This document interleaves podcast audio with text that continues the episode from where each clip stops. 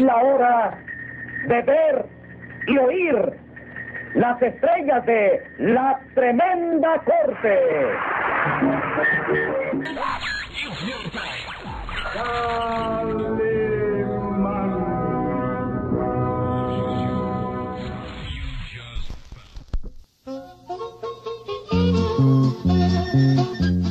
UNEMISIN presenta Radio Recuerdos con Ricardo López.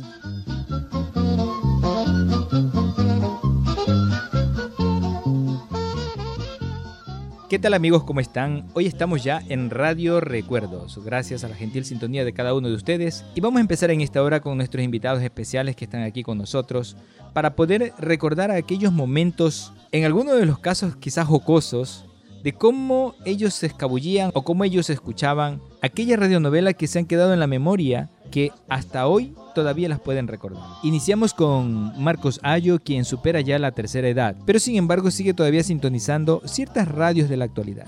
¿Qué tanto recuerda de las radios de antaño? A continuación vamos a conocer. Cuénteme, don Marco.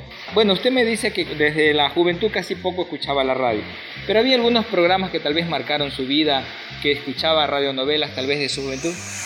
Claro, así es. En ese tiempo se escuchaba las novelas Rayo de Plata, este, la novela Esmeralda también, pero muy, muy poco era por, porque yo me dedicaba a mis estudios, no había esa facilidad. Solo lo hacía viernes tarde que llegaba a la casa, y ya los sábados ya no, ya no se, ya no daban esas novelas, sino solo hasta el viernes nomás. A diferencia de ahora la televisión, en el tiempo antiguo tocaba escuchar y en la mente hacerse la idea de qué era lo que iba a pasar. Era, era como que si uno estuviera ahorita viendo la televisión, porque los narradores también lo narraban con, con una cierta manera, una vocación que tenían para este, de transmitir las novelas así, pues entonces uno se hacía la idea que uno estaba viendo. Es como que si estuviera uno presente en ese rato era. De lo que era antes la radio a lo que es ahora, ¿qué extraña usted de pronto?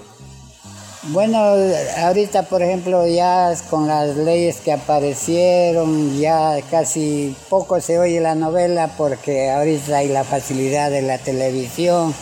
Si usted no, no ve ese rato puede volver a repetirlo. La ciencia está tan avanzada que en los televisores graban todo eso y uno se puede regresar a ver. En cambio más antes no, pues uno tenía que estar puntualito, siete de la noche que comenzaba la hora de las novelas o, o claro, novelas, y no podía perderse eso porque ya no había repetición. Ok, también tenemos a Margarita, como ya habíamos señalado. Margarita es una ama de casa y ella también se crió escuchando radio, escuchando estas radionovelas en compañía de la familia, me imagino. ¿O usted también escuchaba sola las radionovelas? No, yo sí escuchaba, pero poco también, porque en ese tiempo nosotros como jóvenes, adolescentes, éramos muy controladas de nuestros padres. Y, y la novela era eh, simplemente María, Esmeralda, Los Ricos También Lloran.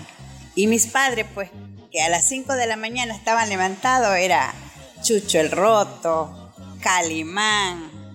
Y era algo como que yo los veía, que mi papá se emocionaba, como que si era que él estaba también en el programa de, de novela. Margarita, y había una parte especial justamente cuando iba a suceder algo importante y quedaba como capítulo para el siguiente día. ¿Qué, qué sentían allí?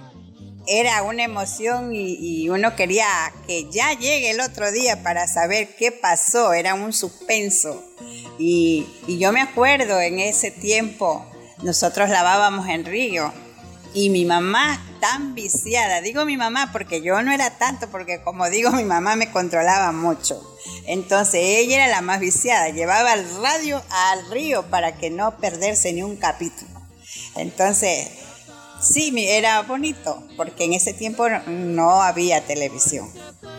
Nos haría falta mucho tiempo para seguir conversando de estas historias y anécdotas de nuestros amigos, pero aquí finalizamos. Gracias por habernos acompañado.